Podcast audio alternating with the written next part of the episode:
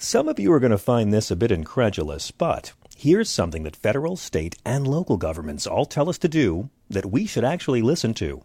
Eat more fruits and vegetables. You've heard about the health benefits of increasing plant based nutrients into your diet, but how can you easily consume all the fruits and veggies needed?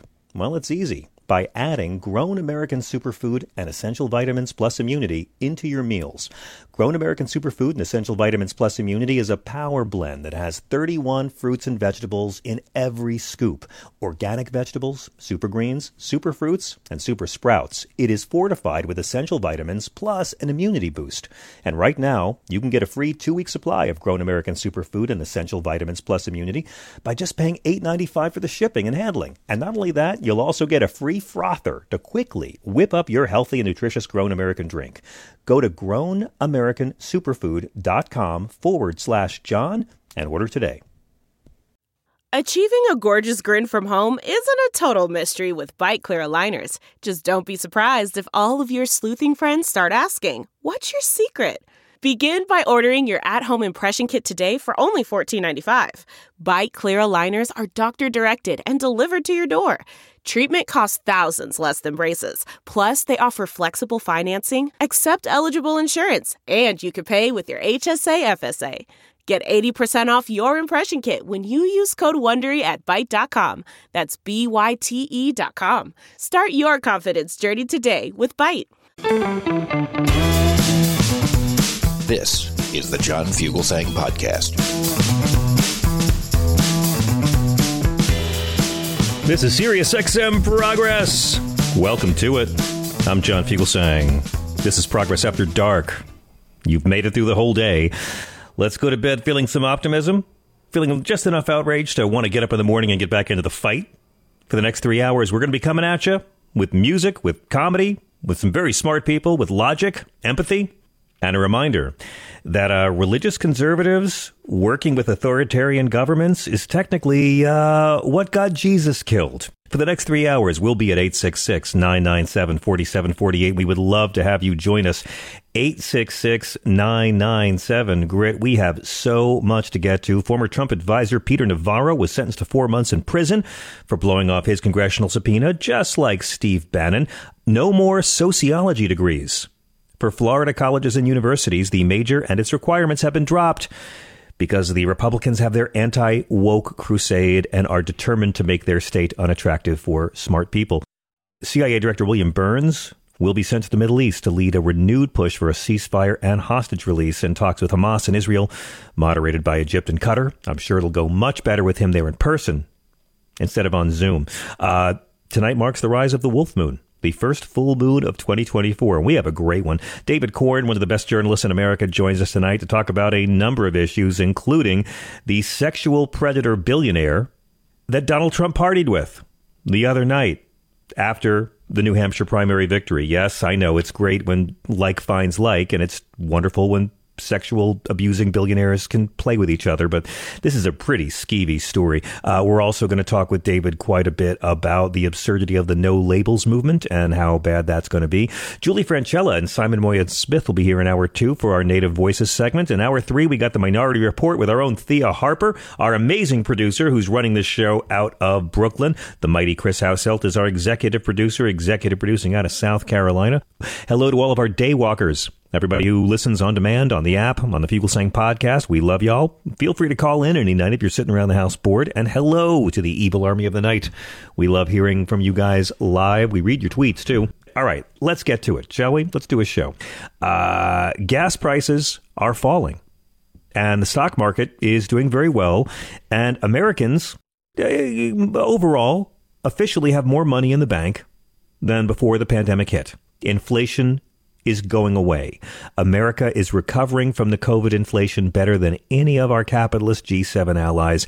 And Joe Biden's economic pitch just got another shot in the arm today. The Commerce Department put out their estimate of fourth quarter GDP. It did quite better than the economists predicted, and it shows the recession they predicted would happen probably isn't coming. The economy grew at 3.3 annual clip at the end of 2023. That's not as big as the third quarter. That was 4.9% growth. But this growth represents consumer spending. Uh, Merry Christmas. It's boost the economy as the inflation fades away. Here in Wisconsin, to tout new infrastructure projects, Joe Biden took a little victory lap and said the success is undeniable, whether you like him or not. The Midwest is coming back.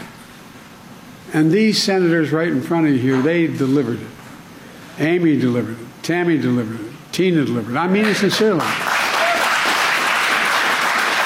And you, the American people, supported it. Now, I worked with some Republicans to get the bipartisan law done, and it got done. But I'm sorry to say the vast majority voted against it. But you know what? That's okay, because we're building projects everywhere, no matter whether they voted for it or not. I promise to be a president for all Americans, whether you voted for me or didn't vote for me. And of course, the people who uh, should hear that speech will never hear it because they don't care, they don't watch the news, or they only consume news that tells them Joe Biden's bad and lets them think that it's still a Trump economy. So overall, last year saw 3.1% growth, which is huge because you'll remember a year ago they were all telling us our economy was going to slip into recession before 2023 ended. And now it looks like we've had that soft landing they have been going for since COVID 19. And rents around the country dropped for the eighth straight month. Declines were big in the South, including Orlando, Dallas, Austin, Atlanta. This new GDP report is a big boost to Joe Biden, and it shows that there has been very strong economic growth because of policies they did in the first two years. So here's the stat you can expect to hear from the campaign uh, at least 3.1. Last year saw higher growth than any year under Donald Trump, even before the pandemic. Now, the Biden campaign is having fun with this clip. Uh, it's going so well for them, which means it's going so bad for the right wing. Even our old pal Larry Kudlow, my old coworker at CNBC, who of course went to work for the Fox for the Trump White House, it's the same thing. Uh, he's praising Joe Biden and this economy. I did not expect this today. Here's Larry. To speak for a second on President Joe Biden selling Bidenomics in Wisconsin today. Now, yes I'm an honest broker. He got a good 3.3% GDP number for the fourth quarter, following a good 4.9% in the third quarter. Okay? If I were he, I would be bragging about it too. And inflation has come down. And he will be bragging about it quite a bit. But let's talk about the Republicans now. They don't want their base talking about that story. And there's another story they really don't want their base to know about. Now, last week, Mitt Romney ripped in to these unmanly Ken dolls in the MAGA cult. And by the way, I'm, I'm going to start calling them all Kens. They are the party of Kens. They are cowards. It's fitting this story happens the same week there's an Oscar nomination for the character of Ken. Because Republicans in Congress are a lot like Ken. They're confused, they're plastic, and they're dickless. They want border chaos. They don't want a system where migrants can come here efficiently, safely, and successfully. They want chaos. Shall we prove it? Let's do this. Last week, Romney tore them apart. He said, I think a lot of people in this country are out of touch with reality and will accept anything Donald Trump tells you. You had a jury say that Donald Trump raped a woman, and that doesn't seem to be moving the needle. There's a lot of things about today's electorate that I have a hard time understanding. I understand, Mitt, it's hard to get the message through to right wing voters. The man who says he can't be prosecuted for crimes he committed when he was president, because a president is above the law because the founders really missed having a king. Now, for months, the Republicans in the Senate have at least told us any deal to help Ukraine repel the genocidal invasion of Russia it's going to have to have a bill to solve the border crisis. That's what they tell us about, right? You watch Fox News? The border crisis. The issue most important to New Hampshire Republicans this week was the border, not their own border with Canada, the one 4,000 miles away. It's the most important thing in the world if you watch Fox News the invasion. Thousands of brown skinned people looking to come here and seek back-breaking labor for less than minimum wage. Because so many white people keep a large help wanted sign at our border. You know something? I, how dare, how dare these illegals come over here and deprive me of a job working as a migrant food picker? I, I, I don't, I'm not fulfilled here at the bank. I, I, I need to get some outdoor time. It's all lies. You, we, we go through it every night. The majority of undocumented immigrants overstay their visas. They don't talk about those. They don't talk about the 50,000 Irish illegally here. No, it's brown people at the border. It's the only narrative. And they won't lift a finger to arrest the people who do the hiring. So you know every Republican argument about immigration is fraud before we dive into this, and we've watched this pantomime play out for months. The logistical crisis and the humanitarian crisis on our border. It, it's causing a big headache for our politics. And with election season, it's getting uglier. Right now in Texas, Greg Abbott is openly defying the U.S. Supreme Court decision that America controls America's border, not Texas. He's arguing Joe Biden's failed in his constitutional duty to defend states from a border invasion. Again, Greg Abbott will not arrest the people doing the hiring who are drawing the immigrants into his state. It's all for show. They want chaos. That's how they get votes.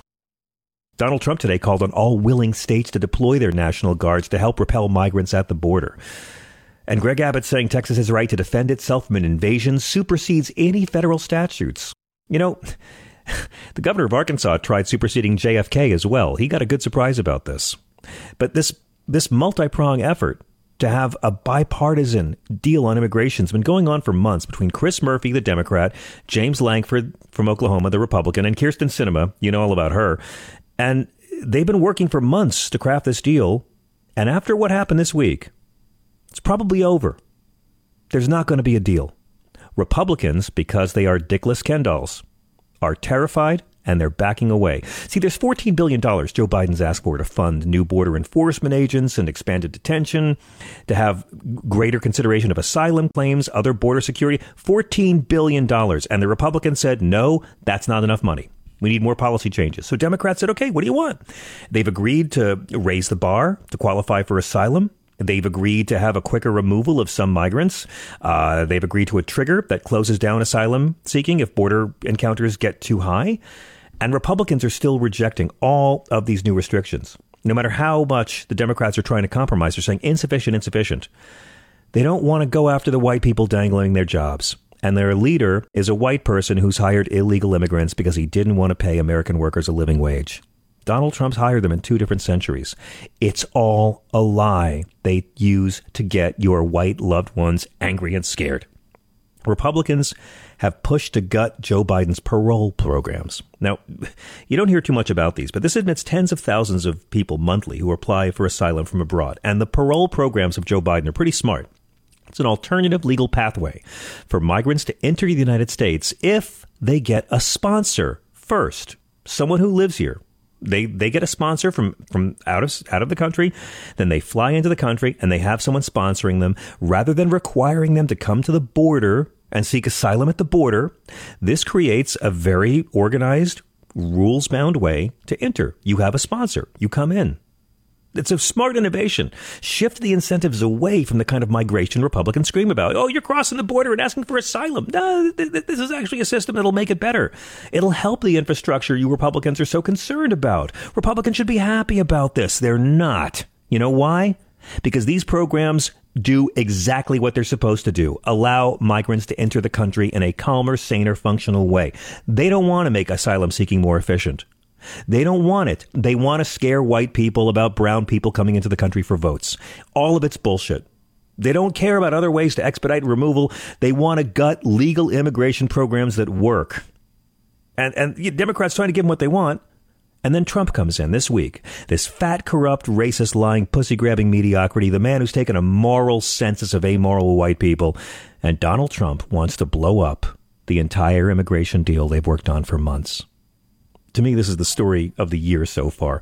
Now, Mitch McConnell is on the verge of pulling the plug on any hopes at all for a bipartisan deal with funding for border security. Because Donald Trump's been telling Republicans to stop fighting for a deal and reject any deal. Because if you compromise with Democrats, it's not going to be bad enough. It's insufficiently anti immigrant. And we need a crisis. We need people pouring over the border. We need footage of brown people that horrifies folks on Fox News. We need chaos. Donald Trump pressured Senate Republicans on Wednesday to kill the bipartisan deal to secure the border because he doesn't want Joe Biden to chalk up a win before the election. The evidence that Trump wants border chaos to continue is, is irrefutable. Punchbowl News reported McConnell just completely bowed down to Donald Trump on the whole border situation, acknowledged he's the nominee of the party.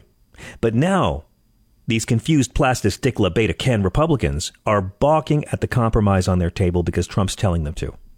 That's it. The right wing is an obstacle to any progress on the border. The right wing does not want the border problem to be solved. They want a problem because they have no solutions for the white people they sucker into voting for them. And Mitch McConnell said in a closed door meeting with GOP senators, there's not the time or the will to pass any bipartisan immigration bills this year. He said, which means politics have changed. And he said, we don't want to do anything to undermine the nominee. I'll remind you that Donald Trump has been saying racist attacks against Mitch McConnell's wife for three years now. Mitt Romney's had it. Uh, here is Mitt Romney now. He came out and said, This is not a rumor. This is all true. I was in the room. They are all groveling for Trump. They are all going back on the deal. Here's Mitt. Oh, I, I, think I think the border is a very important issue for uh, Donald Trump, uh, and the fact that he would communicate to uh, Republican senators and Congresspeople that he doesn't want us to solve the border problem because he wants to blame uh, Biden for it is uh, is really appalling. But the but the reality is that that uh, we have a crisis at the border. The American people are suffering as a result of uh, what's happening at the border. Uh, and someone running for president ought to try and get the you know the problem solved, as opposed to saying, "Hey, save that problem. Don't solve it. Uh, let me take credit for solving it later." If you like that clip, you might hear it in a lot of Democratic campaign ads over the next 10 months. He pretty much came out and said Republicans have been ordered to not fix the border problems because they want to make Biden look bad. Carry on with the suffering, carry on with the chaos. And this is firsthand eyewitness in the room confirmation that Trump demanded nothing be done to address the border. You got these eunuchs like J.D. Vance and Tim Scott and Marco Rubio and Ted Cruz, these hideous prostitutes on the side of the MAGA highway yelling, me so horny, me so horny to men who hate them. They've sold their soul and they're cowards. Even Thom Tillis said it. He said, don't, he's a Republican, said, don't be a coward. Don't pretend the policy isn't strong. If you want to admit you're just afraid to tell Trump the truth, that's fine. Trump's pressuring the Senate Republicans to kill the bipartisan border deal they've worked on all year. And McConnell is folding like a sweater at the gap. Earlier this week, he said Congress has to pass the border security bill to unlock billions of dollars for more Ukraine aid. Uh, yesterday, he said supporting Ukraine's a matter of cold, hard American interest. It seems like he's making some other cold, hard political calculations, though, because now he's backing down from that. And again, McConnell and Trump hate each other.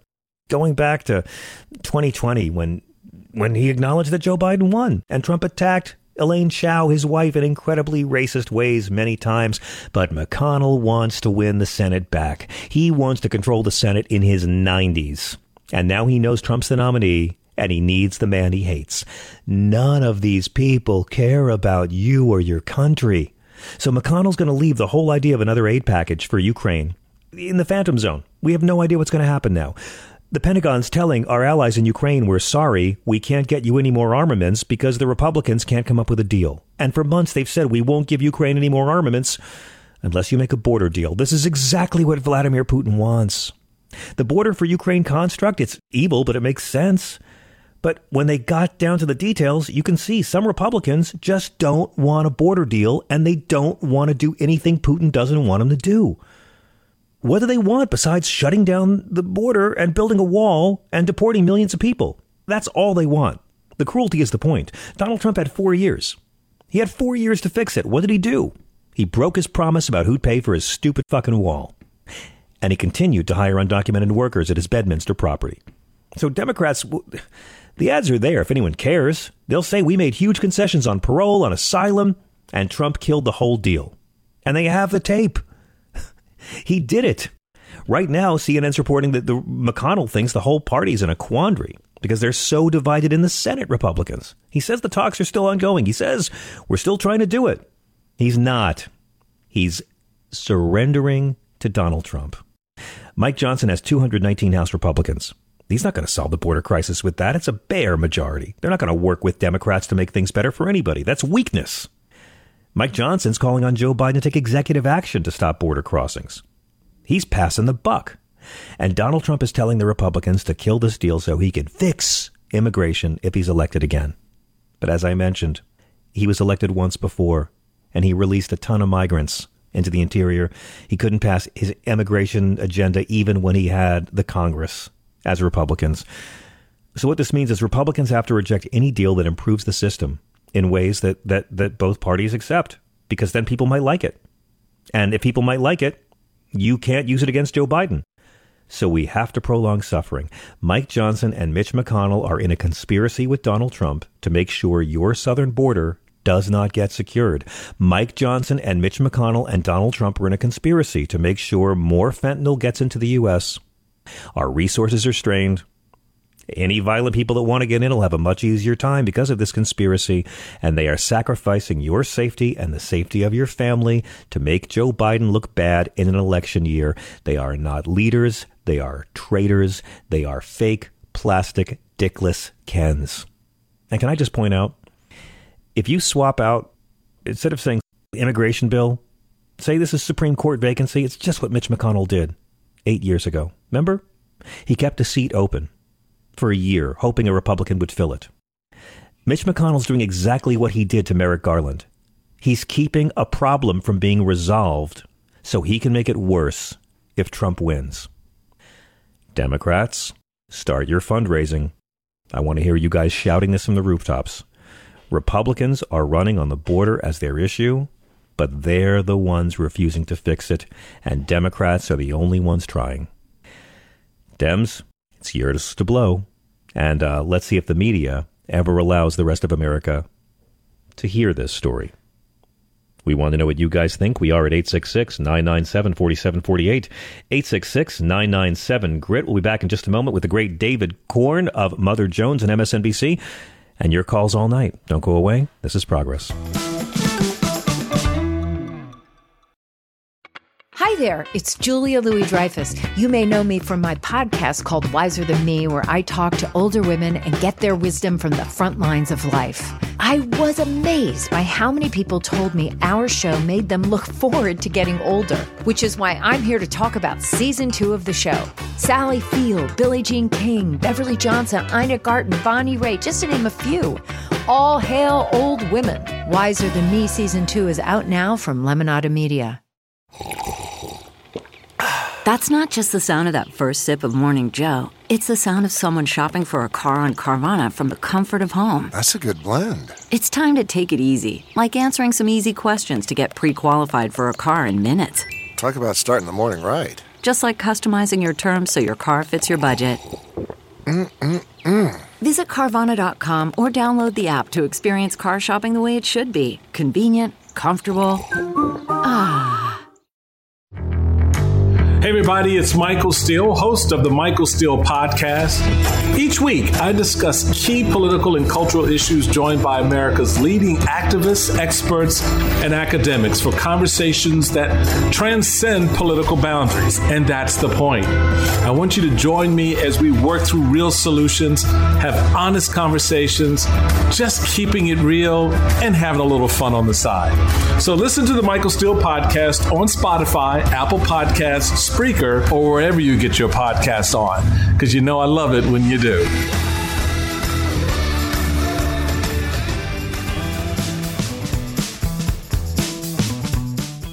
Here's the deal. I'm thrilled anytime I can get David Corn to agree to come on this show. Sometimes it involves subterfuge, sometimes it involves lying, sometimes it involves, you know, a rag and chloroform, whatever it takes.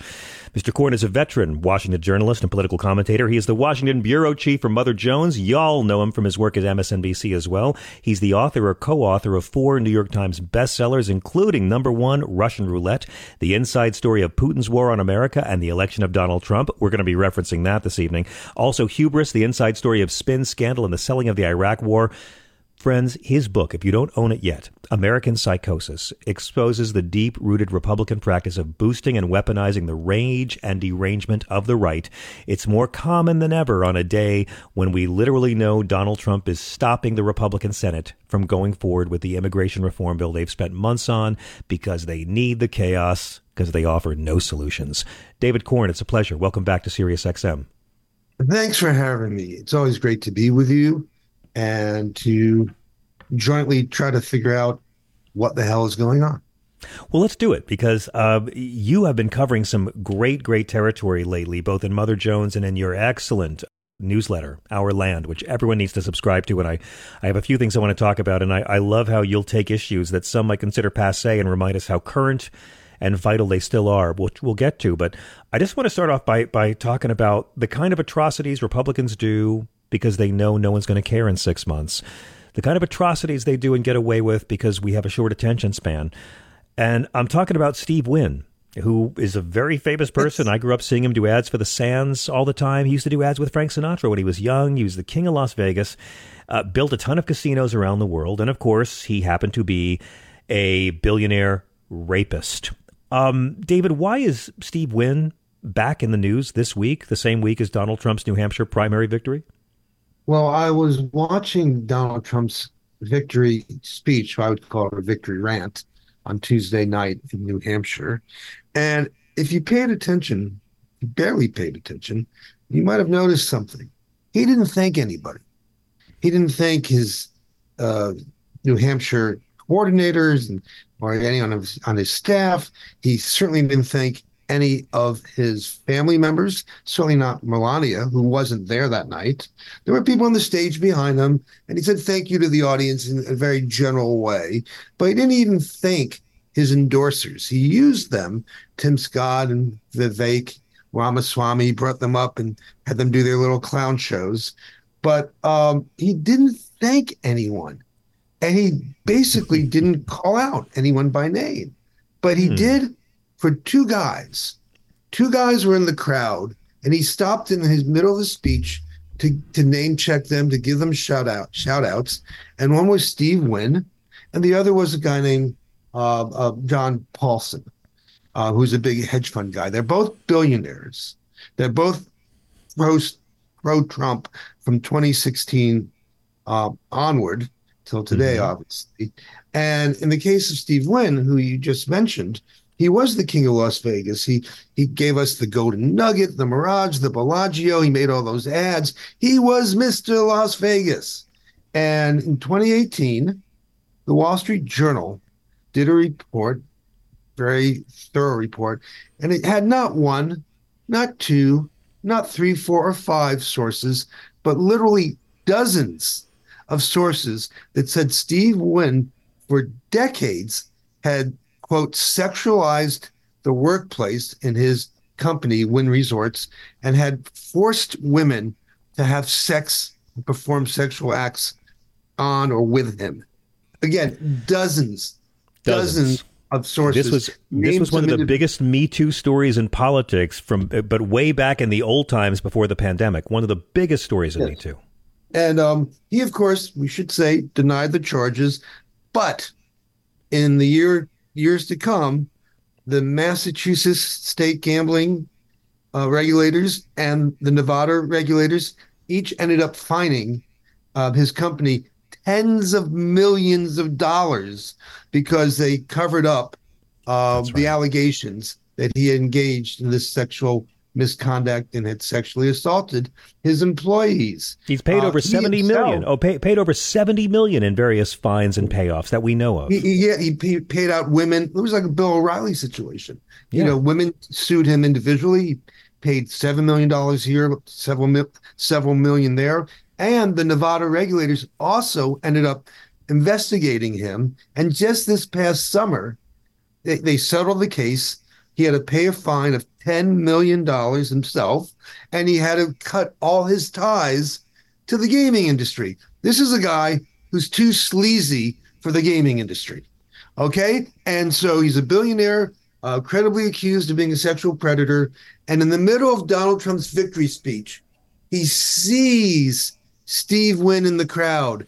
His gaze falls upon Steve. He gives him a longing look and he, you know, points him out.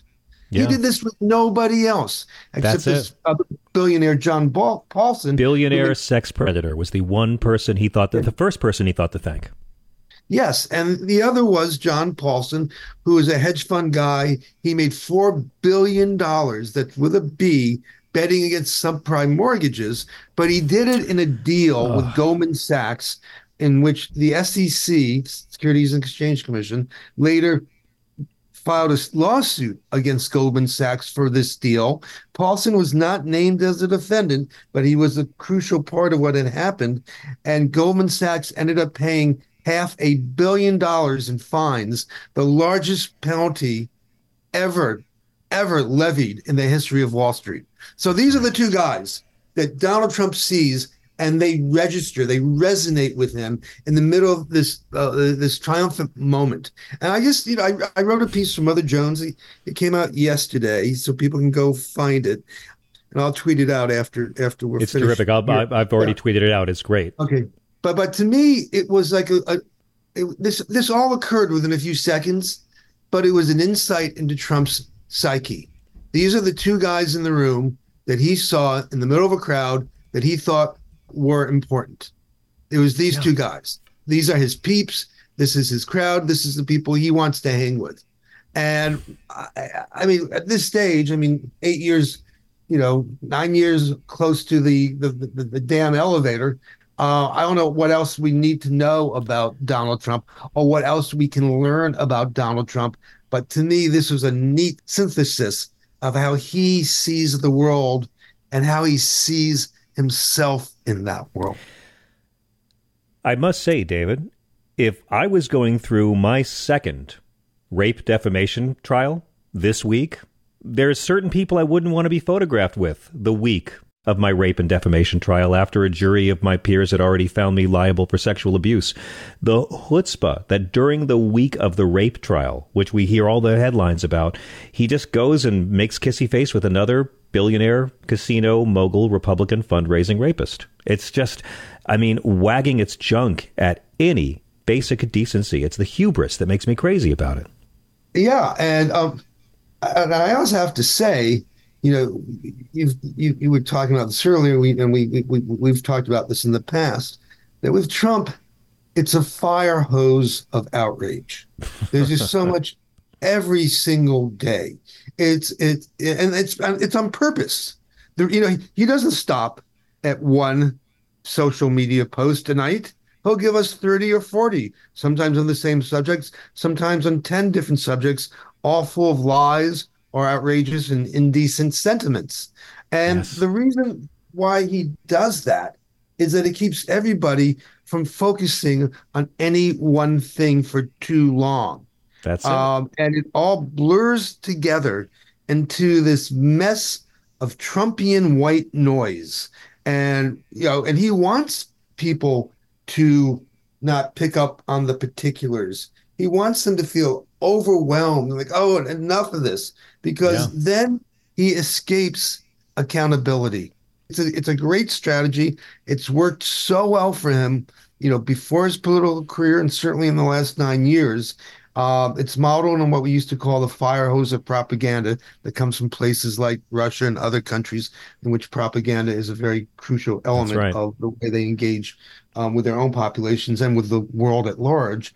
And um, with him, it, it's just, you know, you keep throwing mud and, you know, people at, at a certain point in time, they don't see it because there's just mud everywhere. They don't yeah. even bother ducking anymore because they're covered with it.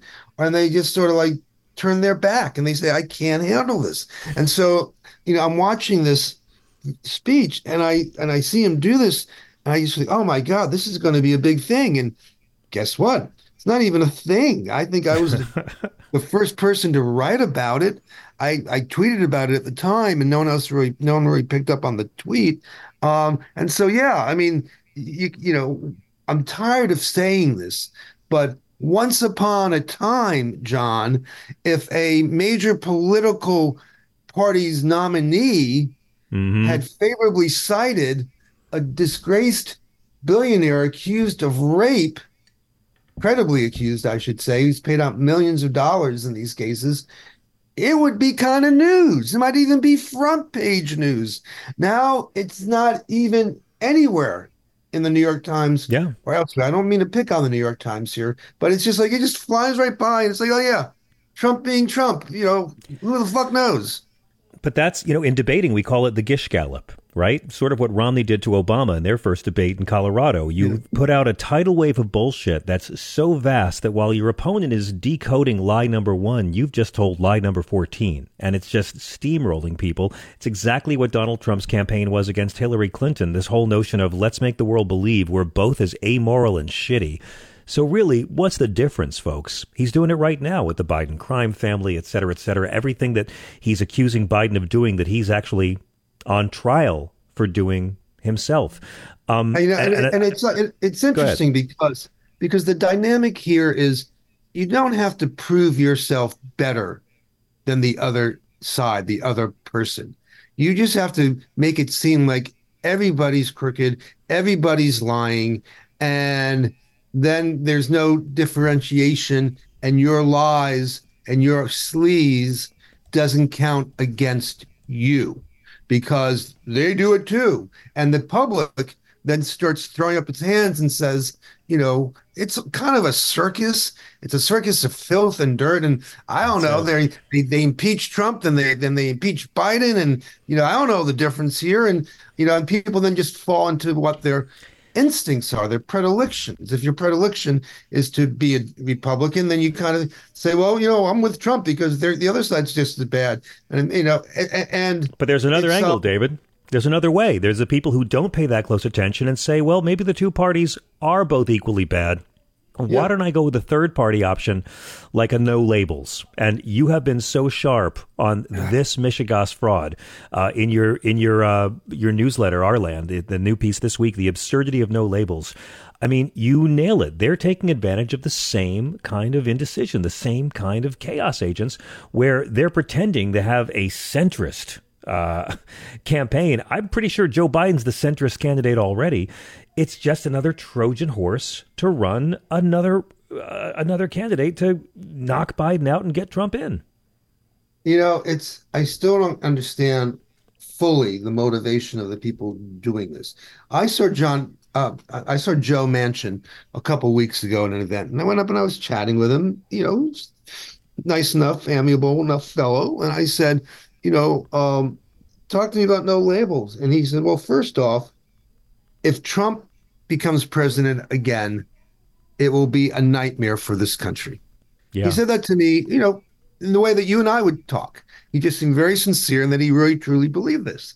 And then I said, well, why put up another anti-Trump candidate or can you know another choice if that could draw away votes from Biden? He goes, well, it's just clear that people want another choice. Oh. And I didn't have the heart to say to him, it, it, ain't you, Joe.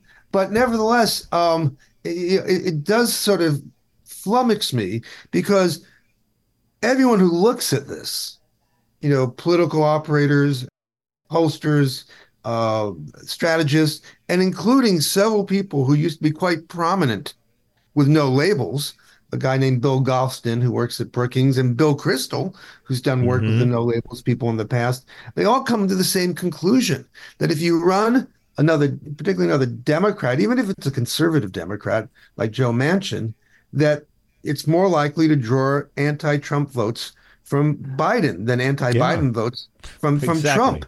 And so it, it, it, you know, and it only has to happen in a couple of key states for it to make a difference, given how tight the margins are. So it's you know I've talked to people who who support no labels and, and donors and and they all you know they all claim we're not doing this to help Trump.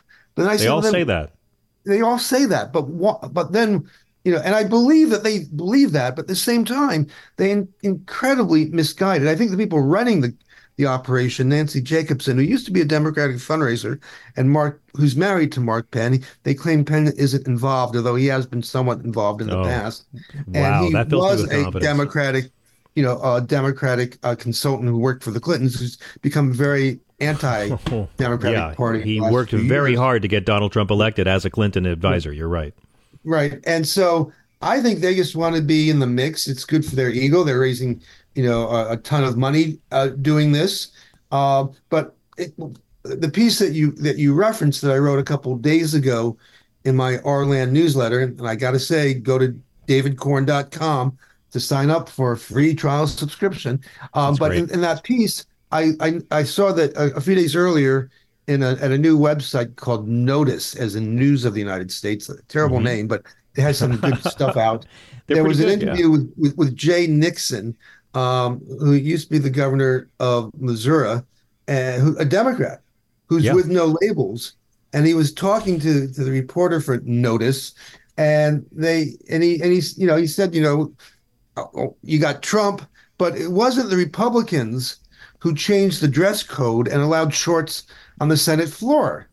And I'm thinking, what the f is he talking about? One guy ah. Incites a riot and tries to overturn the election, and then the other side says to John Fetterman, "Okay, you can wear shorts," and that rule was actually struck after a while. But these are sides. this is so it's like yeah, so both sides are equally bad, and then and then he said, "Well, I don't want to say they're equally bad, but but you know, Joe Biden is spending too much money." And then uh, while Donald That's Trump it. is trying to overturn the constitutional order. That's it. Donald Trump supporters are beating up cops on the Capitol steps, and Joe Biden wants women to have control of their own bodies. Where does the insanity end? Where, where both sides are crazy. Uh, and and so that just to me seems so absurd. I mean, what is you know, what is you know what you know they, they say they want a centrist ticket. I, it's hard to even know what that means these days. When the when the fight is not about policy, I mean, if it was about policy, you'd have the Senate immigration bill that you discussed earlier just you know be passed. Two sides get together and they each hate the other side's portion. They pass a compromise, and when we move on. But no, the, the issue here is between a party that supports someone who tried to overturn the system and will imp- implement an authoritarian s- system if he gets back in, it. and someone who respects laws and, and the rules we have, so we can then try to have the policy fights and debates we need to have and, and, and thrash things out and but actually at the end of the day come up with something. And so Amen. it's not like the right is too right in its policies and the left is too left in its policies and that's why you need joe manchin and larry hogan the governor of maryland in the middle. No it's the fight is not over issues and ideology. It's over protection of democracy or a threat to democracy and they refuse to acknowledge that and that you know it, it shows how out of you know out of sync they are with what's Amen. happening in this country particularly if they think 77 year old joe manchin is what the nation is clamoring for instead of joe biden or donald trump Oh well, the millennials love Manchin. You you know this. And can I just say, is there any better metaphor for no labels than a Democrat named Nixon? I mean, it writes itself. it's kind of hilarious to me.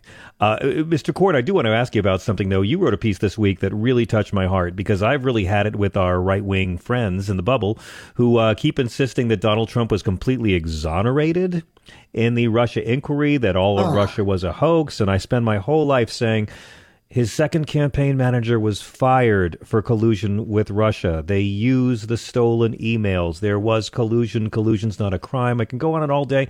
They don't care. Mueller chose not to follow the money and go after the money launderers. And so the media has gone along with this lying narrative. I was so thrilled that in your newsletter, you actually did this week Trump, Russia, and Putin. It never ends. And it's a great great fucking column and I want everyone to read it. But I had to ask, what encouraged you to write this? Are you just as upset by this national amnesia about what really went down with Trump in Moscow as I am?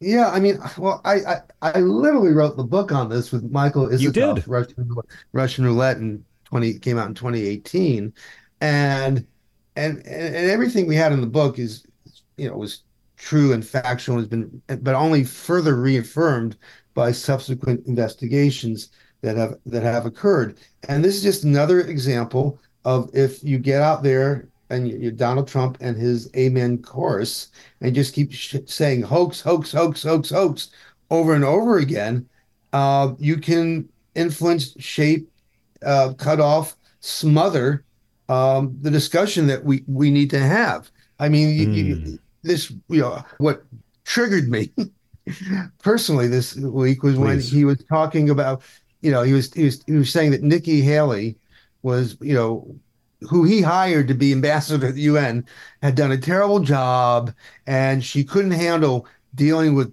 people like Putin, Xi, and Kim Jong Un, and then he called these people very fine people. Yes. So once again, we're back to him praising repressive, murderous dictators, including Vladimir Putin, who's you know been doing this for over over a decade now, who now just happens to have shown the world how much of a thuggish war criminal he That's it. is over the That's last two years in uh, in Ukraine, and he's still out there calling him a very fine person. 2013, when he held Miss Universe in Moscow, he just kept saying, "I want him to be my BFF." And as Isikoff and I reported while he was there for this event, the thing foremost on his mind was trying to meet Putin. He kept saying, "Am I meeting Putin? Is he coming to the event? Am I meeting Putin?"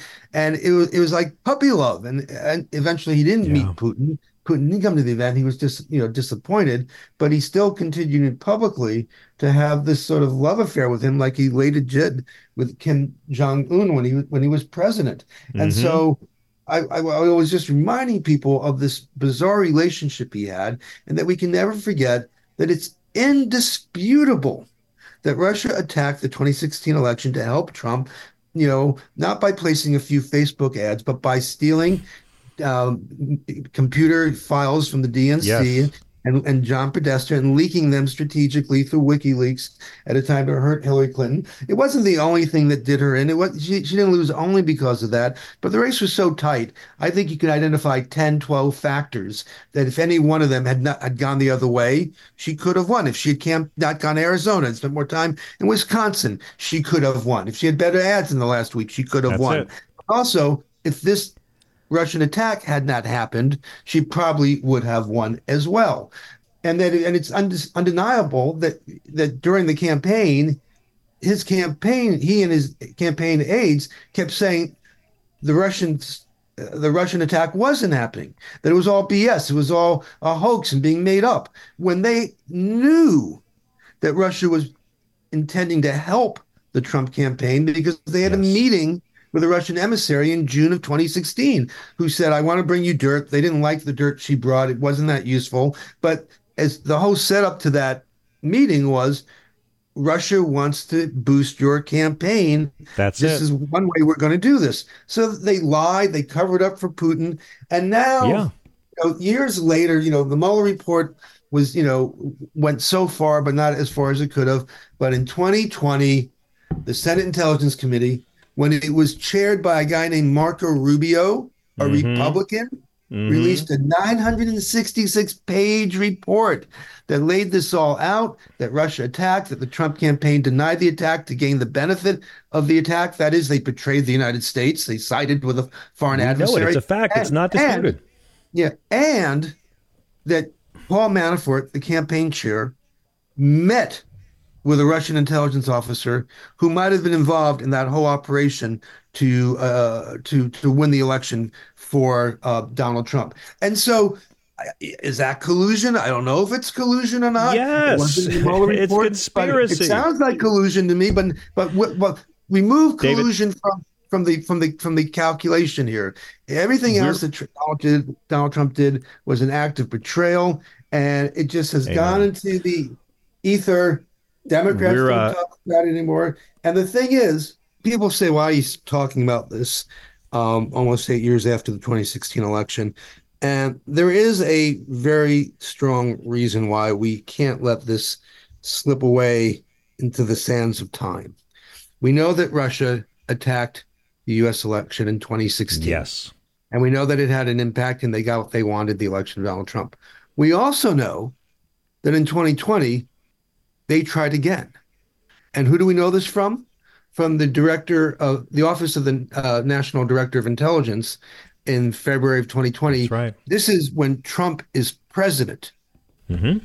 Told Congress that they saw signs that Russia was trying to interfere in the election in a way to uh, denigrate and and harm Joe Biden. In other words, yes. to help Donald Trump. And we saw what happened. Rudy Giuliani got dirt from Ukraine working with Ukrainians who Trump's own Treasury Department said were Russian agents.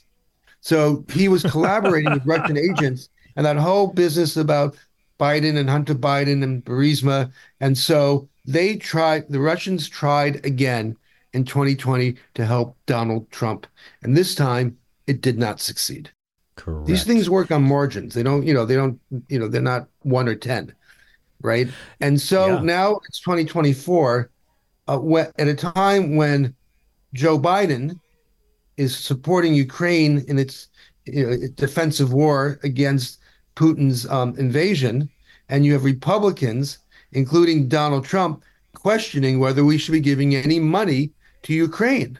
So Just what it would Putin seem to wants. me that Putin has even more motivation now to undermine Joe Biden and to boost Donald Trump. So And even more think we need to dictators be- wanting a piece of Trump. You're right. so I think we need to be on the lookout for all the ways now with whether it's deep fakes, AI, whatever they're going to try to do. They're uh, going to do it. again, We're hitting a hard break, Mr. Trump. Corn. I thank you so much for joining us. However, everyone, please follow David at David Corn DC and subscribe to the Our Land newsletter. Please come back and see us again. Thank you so much, and we'll be right back. This episode is brought to you by Philo. Do you love TV? Do you love saving money? Then Philo is your solution. Philo has shows, movies, and live TV for just $25 a month. You can even try it for free with their seven day free trial. No contracts, no commitments, no hassles, just a better way to watch TV. Never miss a minute of shows like the hit docuseries Where is Wendy Williams or classics such as Friends. If you can't get enough TV, then there's no better way to watch. Philo has more than 70 channels like BET, MTV, and AMC. And the best part, you can try it yourself with their seven-day free trial. Sign up today at philo.tv slash poppods. That's p-h-i-l-o dot tv slash p-o-p-p-o-d-s to get 50% off your first month. CarMax is putting peace of mind back in car shopping by putting you in the driver's seat to find a ride that's right for you. Because at CarMax, we believe you shouldn't just settle for a car, you should love your car. That's why every car we sell is CarMax certified quality so you can be sure with upfront pricing that's the same for every customer. So don't settle. Find love at first drive and start shopping now at CarMax.com. CarMax, the way car buying should be.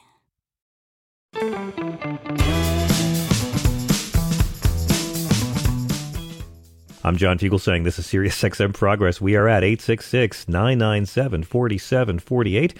That is 866 997 GRIT. We're going to be taking your calls all evening. Uh, really quick, I just want to play here. State Department spokesperson Vedant Patel is challenged on the U.S. stance of claims of genocide in Gaza, whether it is worth the damage to an entire system of international justice. And you can argue that you don't you don't agree with, with South Africa's argument, but it sort of undermines the legitimacy of, of the whole system if, if you know the US is not yeah it's not saying ahead of time whether whether this this ruling is meaningful or, or whether you would expect countries to follow it. And just to note, uh, Hamas has said that they would follow. Uh, if the ICJ uh, demanded a ceasefire, they would follow it. I haven't seen that statement from, from the Israelis. Hamas has also said that they would release hostages, and they've not uh, uh, done so in that regard as well, Simon. So I sort of take issue with your question, reflecting Hamas as some kind of um, fair or credible interlocutor or actor in this. Uh, again, I, I will just say, and you've heard me say this before, our expectation is that uh, uh, Israel uh, needs to and must comply with international humanitarian law, but I'm not going to get ahead of tomorrow's uh, or any expected ruling on this. Oof. It's not getting better, folks. Let's get to your calls, though, if we can. Hello to Steve in LA on line 8. Steve, thank you so much for your patience. You're on progress. Hi, John. Hello. Hi. MTV Unplugged. I did not know Paul McCartney did an MTV Unplugged. Oh, it's one of the best. It's Um, really good, and it's not very commercial. He does lots of like deep cuts and and and rare songs and a, a bunch of old covers too. It's really good. That was a, that was a beautiful version of Here, There, and Everywhere. One of my favorites. Yeah, that was Um, jo- John Lennon said that was his favorite song Paul McCartney ever wrote. John Lennon's favorite. Yeah, Paul McCartney. Uh, Nirvana's Unplugged. Just a was another beautiful Unplugged. That's another. Yeah. I think I, I think Nirvana's unplugged and uh, and and McCartney's and Jay Z's uh, were for me just great. I also thought um, REM and, and Sting had very good ones as well. Yes, REM. Yes, yeah. I got to check And, and, out. and, and Clapton. Clapton's won all those awards, but it was still lovely. Clapton's was great.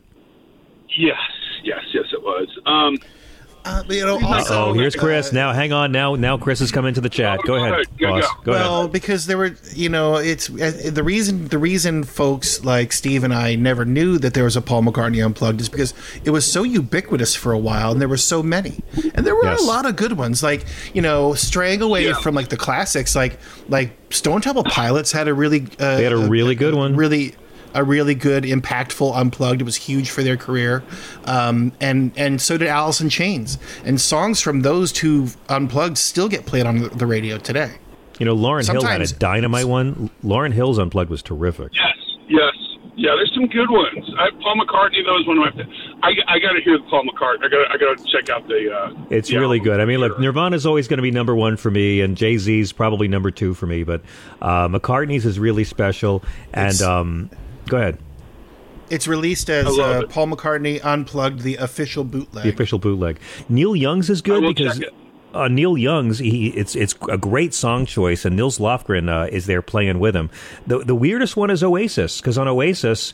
Uh, Liam, the silly one, for some reason said he was sick and couldn't do it. So it's like it's really a preview of Noel Gallagher's solo career. Noel sings all the songs, most of which had been sung by his brother when they were put out as uh, as singles. So it's really interesting watching it because you see Liam just drunkenly in the audience heckling his own brother. It's bizarre and weird. But Noel, you can just watch Noel over the course of the hour realizing I don't need my brother. I can do this on my own.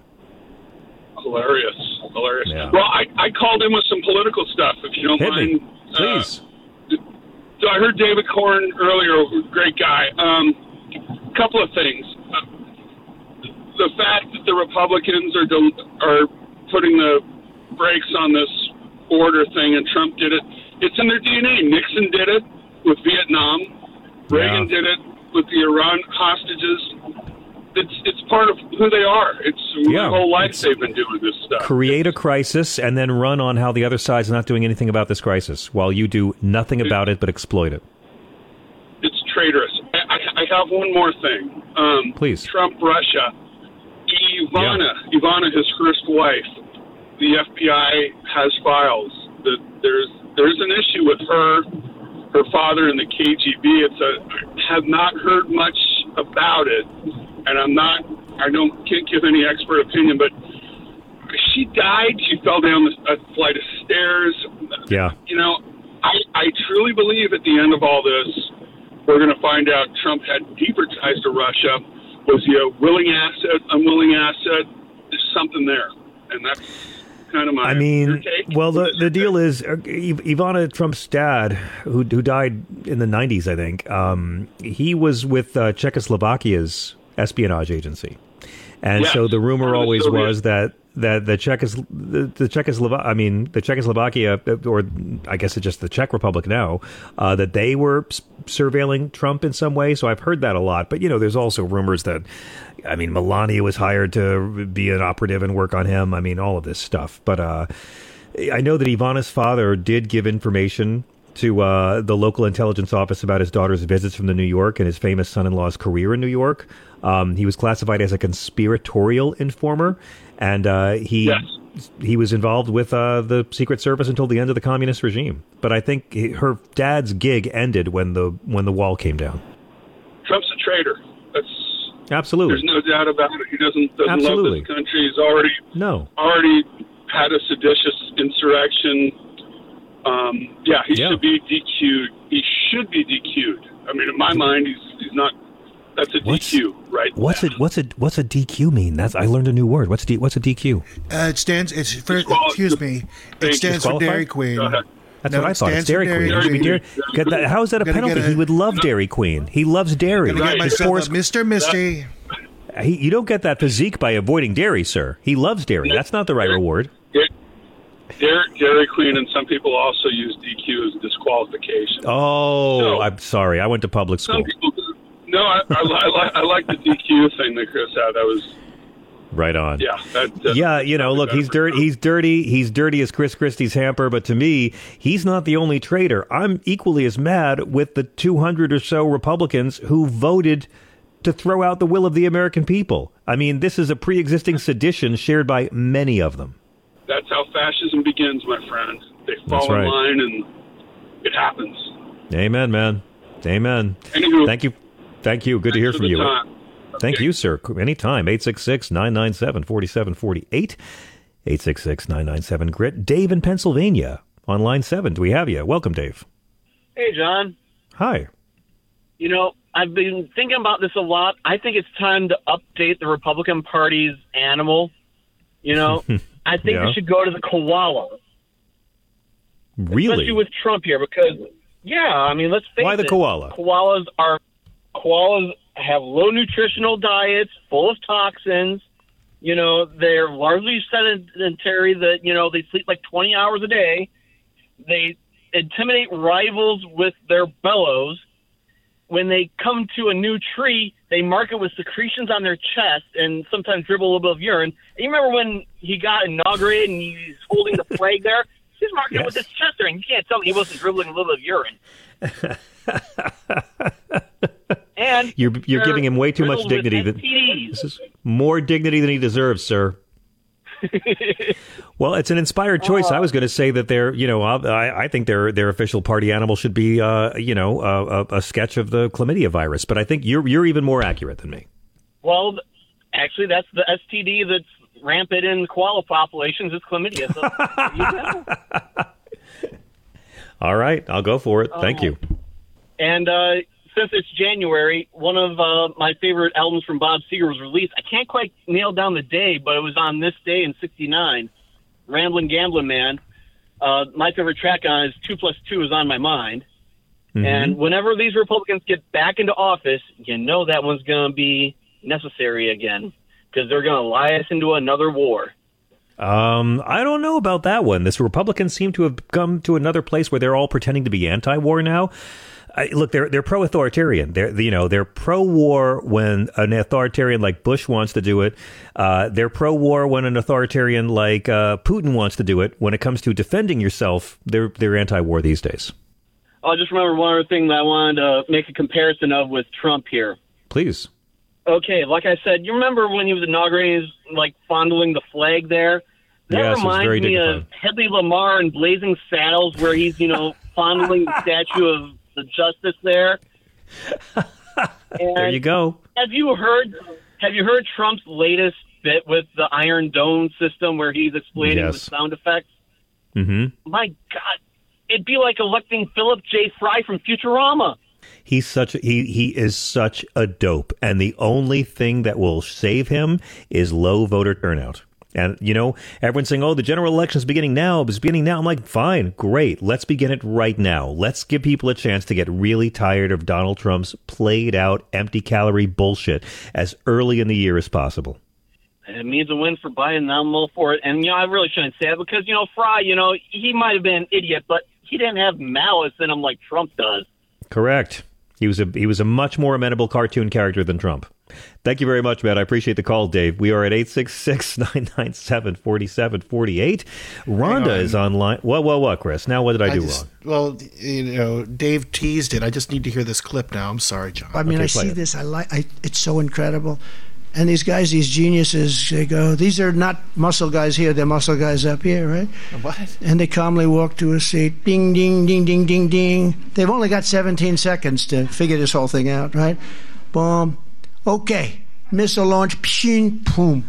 It's the most un. And we don't have it here. But we help other countries in having it. No, we're going to have the greatest Iron Dome. Let's call it Iron Dome. Wow. What the fuck did that guy just say? I didn't realize we were playing that tonight, but here we are. I listen. I just pulled so many clips so we can play another edition of what the fuck did that guy just say? And you just started without me. What the hell did he just say in that clip, Chris? Bing bong. I think I'm starting to realize why the Democrats are just doing this in slippers and not breaking a sweat. I mean, I'm sorry, I, it's it's it's not going to be enough. Biden, you got to fight. I need you tan, rested, and ready. Beat this guy hardcore. I, I'd, I'd like to see you take the Senate. Roe v. Wade's going to help. I mean, what if this whole thing is just a foregone conclusion and Trump's going to lose so bad and everyone knows it, but the media just needs us to be terrified?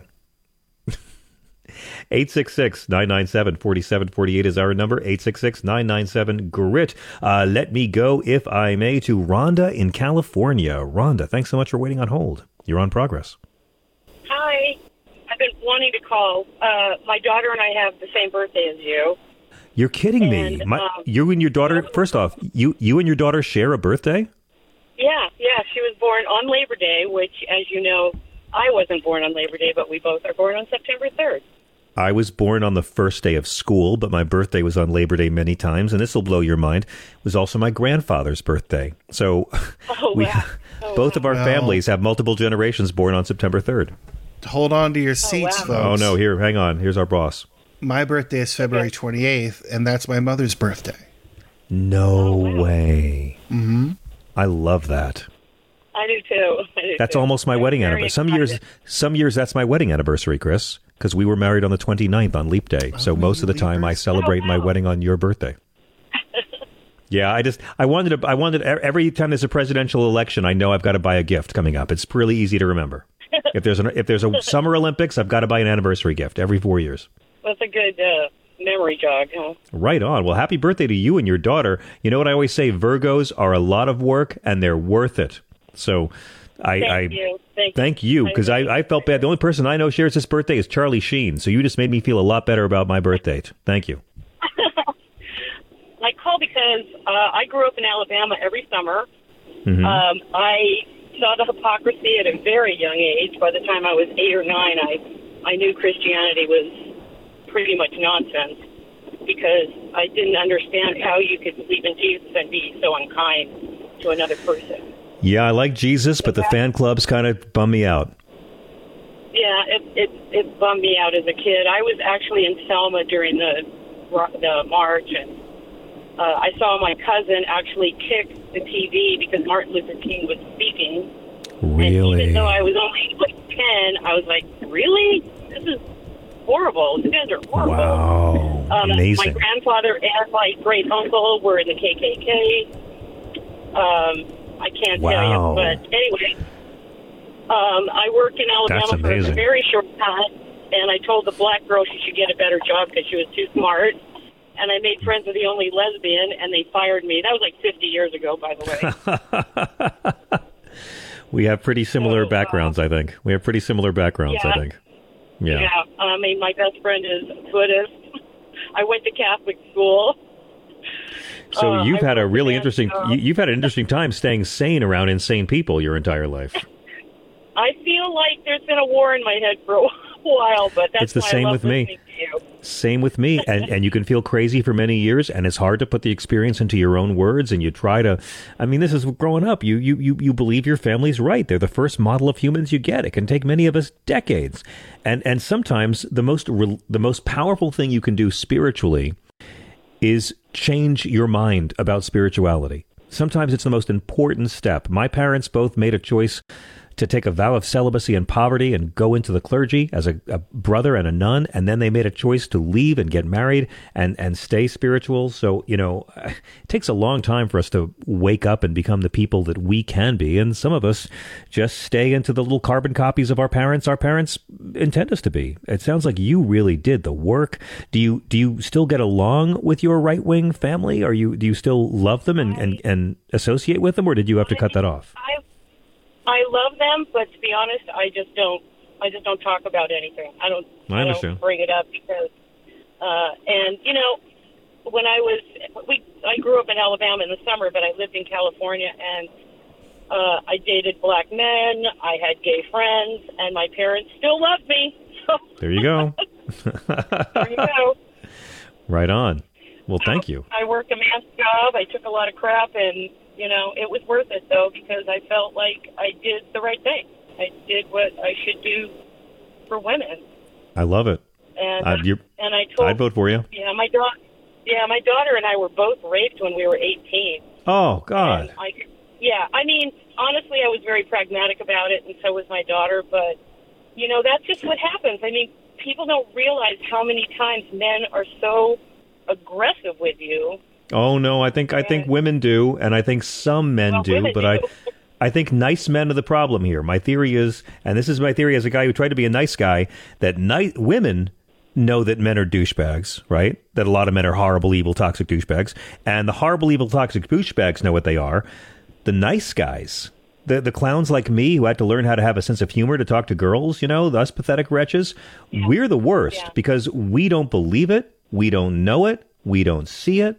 And we just hear hearsay. I mean, nice guys are on the sidelines when it comes to sexual abuse. So, my God, you and your daughter are lucky to have each other, and she's lucky she could talk to you about it. She's the best. I'm very, very fortunate. Um, I wanted to ask you real quick what does proselytizing mean? Because I always thought you weren't supposed to preach at people, as, you know, just preach at people. What does that mean, I guess? It means preach at people. That's what I thought. Okay. Yeah, means so preach at All these idiots that are out there, you mean like Mike Johnson and all these idiots that are Yeah.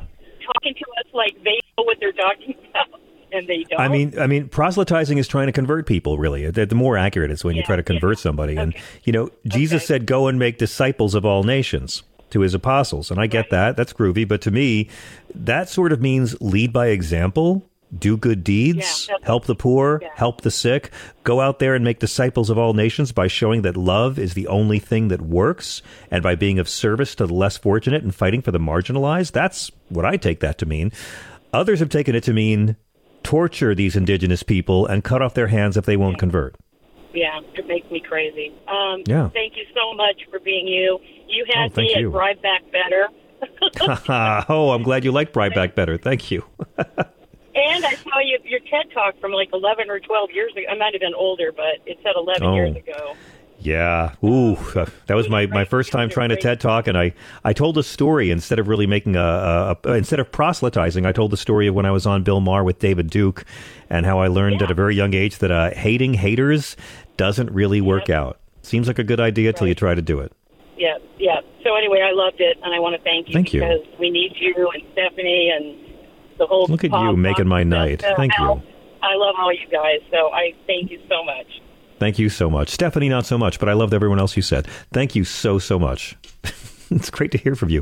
866 997 4748. We're going to take a very quick break. We'll be right back with more of your calls. I promise we're getting everyone tonight. We'll be right back. Delve into the shadows of the mind with Sleeping Dogs, a gripping murder mystery starring Academy Award winner Russell Crowe. Now available on digital. Crowe portrays an ex homicide detective unraveling a brutal murder he can't recall. Uncovering secrets from his past, he learns a chilling truth. It's best to let sleeping dogs lie. Visit sleepingdogsmovie.com slash Wondery to watch Sleeping Dogs, now on digital. That's sleepingdogsmovie.com slash Wondery. Okay, picture this. It's Friday afternoon when a thought hits you. I can spend another weekend doing the same old whatever, or I can hop into my all new Hyundai Santa Fe and hit the road. With available HTRAC, all wheel drive, and three row seating, my whole family can head deep into the wild. Conquer the weekend in the all new Hyundai Santa Fe. Visit HyundaiUSA.com or call 562-314-4603 for more details. Hyundai, there's joy in every journey.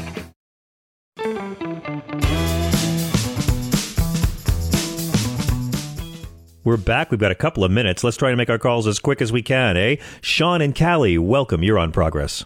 Hey, brother John, what a Hey, Sean. wonderful show! What a great thing to to put out something that no one's talking about, right?